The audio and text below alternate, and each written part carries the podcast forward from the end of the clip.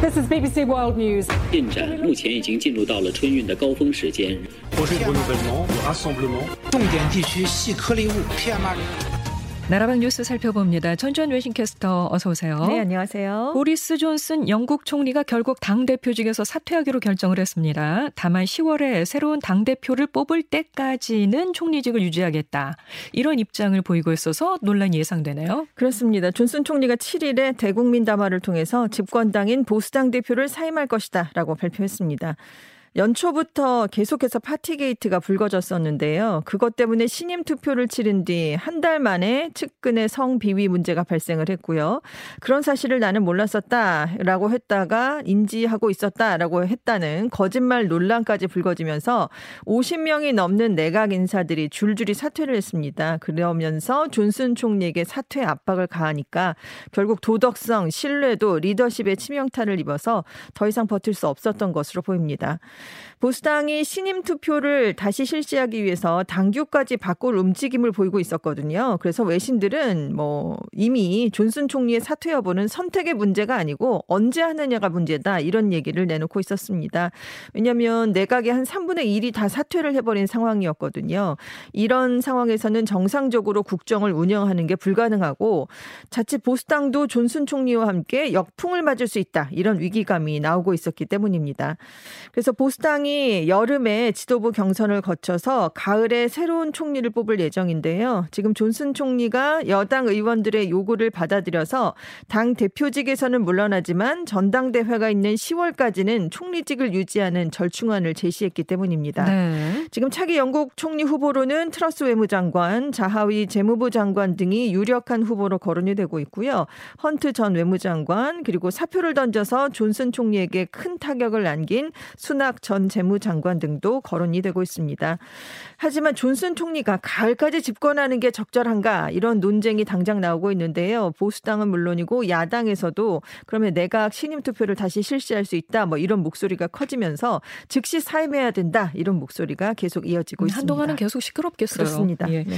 식량과 에너지 가격이 급등하면서 세계적으로 빈곤층이 7,100만 명이나 증가한 것으로 나타났다고요. 그렇습니다. 전 세계적으로 지금 생활 물가가 오르면 서 석 달 만에 하루에 3.2달러, 우리 돈으로 약 4,160원 이하로 생활하는 빈곤층이 7,100만 명이나 증가했다라고 유엔 개발 계획이 밝혔습니다. 159개 개발 도상국을 분석한 결과인데요. 올해 주요 상품들의 가격이 오르면서 이렇게 극빈곤 가구가 즉각적인 충격을 받은 것으로 나타났습니다. 특히 최소 생활을 위해서 필요한 수입을 뜻하는 이른바 빈곤선 아래인 1.9달러, 2,470 원으로 생계를 유지하는 인구가 크게 늘었는데요. 세계은행은 지금 저소득 국가의 빈곤선 기준으로 1.9달러, 하위 중소득국은 하루에 3.2달러, 상위 중소득국은 하루에 5.5달러, 그리고 고소득 국은 하루에 21.7달러 이렇게 수준으로 분류를 하고 있습니다. 이 보고서에 따르면 우크라이나 전쟁 이후 첫 번째 3개월 동안 하루에 1.9달러로 생활하는 인구가 6억 2,400만 명에서 6억 7,550만 명으로 한 5,100만여 명이 늘어 난 것으로 나타났는데 이게 지금 세계 전체 인구에서 차지하는 비중이 8.3%에서 이제 9%로 증가한 셈입니다. 네. 그리고 이제 매일 1.9달러에서 3.2달러 구간의 빈곤층은 2천만 명 정도가 늘었거든요. 그러니까 총 합하면 생활비를 하루에 3.2달러 이하로 쓰는 인구가 총 7,100만 명이 3개월 사이에 늘어난 겁니다. 네. 지금 극빈곤층의 경우는 사하라 이남 아프리카 지역에 특히 집중이 돼 있는 것으로 조사가 됐는데요. 정말 짧은 기간 인데 빈곤층이 많이 늘었거든요. 이거는 러시아의 우크라이나의 침공으로 인플레이션이 심화한 게 가장 큰 영향을 미쳤습니다. 그러니까 팬데믹 후에 억눌렸던 수요가 분출돼서 이미 물가가 상승세를 보이고 있었는데 이 여기에다가 이제 전쟁까지 일어나면서 전 세계 식량과 에너지 시장이 타격을 받아서 물가가 훨씬 더 치솟았거든요.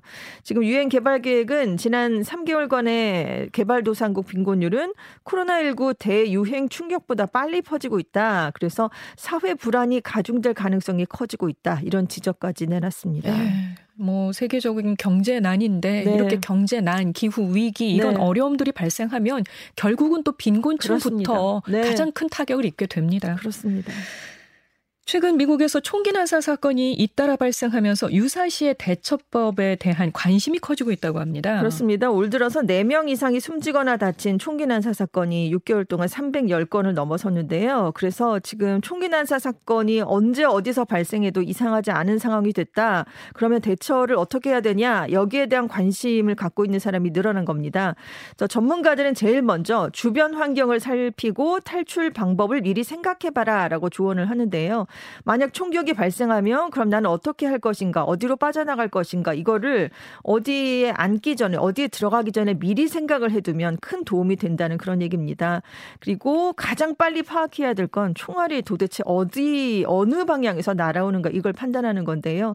난사라는 게 말 그대로 마구 총을 쏘는 거기 때문에 몸을 웅크려서 가장 작은 표적으로 자신을 만들어서 빨리 달아나는 게 상책이다, 이렇게 얘기를 하고 있고요. 네. 유리창이 깨질 위험이 있는 자동차보다는 벽을 방패 삼아서 움직이는 게 훨씬 좋다. 이런 조언을 내놨습니다. 이게 평소에도 늘 이렇게 그러니까요. 총기 난사가 일어날 수 있으니까 조심하면서 네. 살아라. 이거 얘기인데 그러니까. 음. 참 안타깝네요. 그렇습니다. 예. 자, 지금 여기까지 듣겠습니다. 지금까지 전주현 외신캐스터 함께 했습니다. 고맙습니다. 네, 감사합니다.